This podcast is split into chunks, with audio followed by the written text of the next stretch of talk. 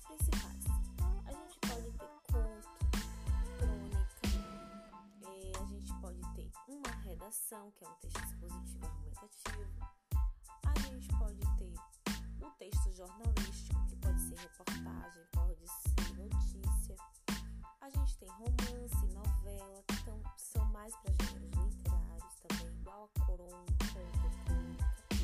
A gente tem fábulas, a gente tem inúmeros gêneros textuais. Você precisa aprender é identificar características principais desses gêneros, certo? Por isso que agora eu vou falar algumas, é, algumas características específicas de determinado gênero. O gênero conto. Qual a característica específica do conto?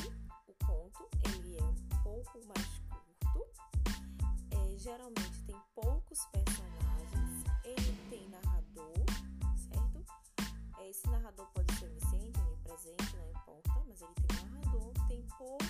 poucas, personagens e o núcleo se passa em um ou dois espaços no máximo. Para o que é núcleo, é onde está acontecendo a história, certo?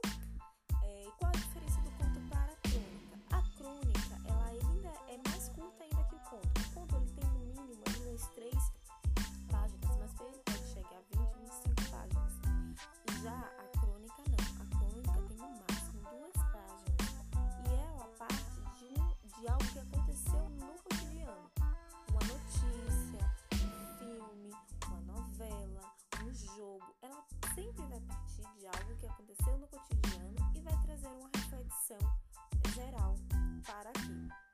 curta que o conto.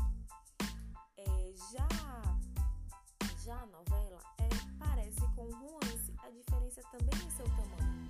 O romance ele é mais extenso, ele é acima de 100 páginas.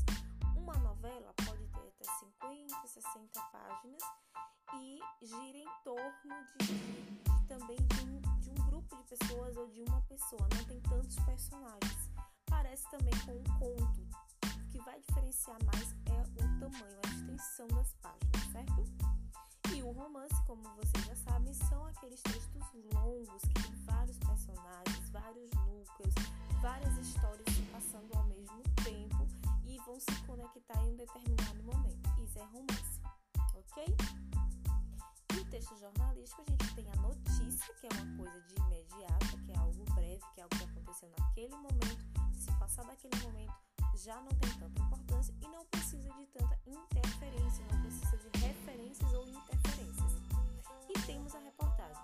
A reportagem, ela precisa de um pouco mais de tempo,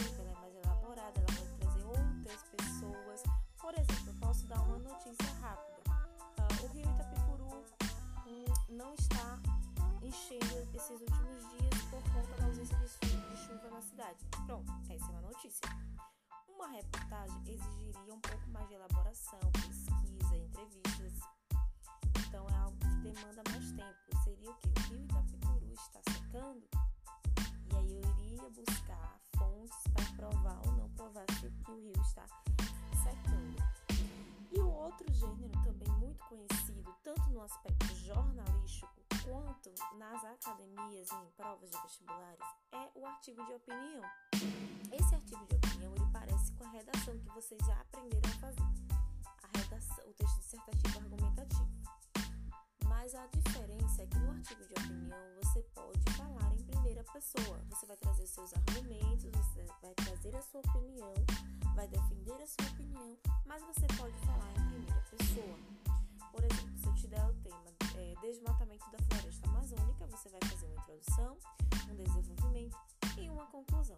Porém, você vai poder usar o eu penso que, eu acredito que, ou acreditamos que, ou devemos fazer tal e tal coisa. Ou seja, você vai usar a primeira pessoa, coisa que você não pode fazer no texto dissertativo argumentativo, que apesar de você já conhecer um pouco, a gente vai retomar lá na frente a estrutura desse texto e como elaborar ele.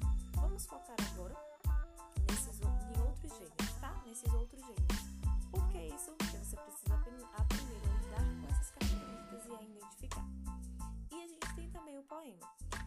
a singularidade do poema? Existem poemas com e sem rimas, existe poema com e sem estrofes. Quando o poema ele não vem agrupado em uma determinada estrofe, cada verso dele é uma estrofe, certo? O diferencial básico do poema é exatamente essa capacidade de emocionar de imediato e a sua estrutura. Então, o poema ele é organizado por versos e não por parágrafo, como os outros textos que já citamos aqui. E ele pode ter ou não ter rimas. Quando ele tem uma estrutura fixa, geralmente é um soneto. E no soneto a gente tem dois terceiros, ou seja, duas, dois, duas estrofes com três versos e dois quartetos, duas estrofes com quatro versos. Essas estrofes podem se inverter, podem ser 4, 4, 3, 3 ou podem ser 3, 3, 4, 4. Pro, pode ser 3, 4, 4, 3, não. Ou pode ser 3, 3, 4, 4 ou 4, 4, 3, 3. Tendo essa estrutura fixa, o poema tem-se o nome de soneto. Mas, como eu já disse, o poema é vari... É, os poemas são variáveis. As pessoas podem escrever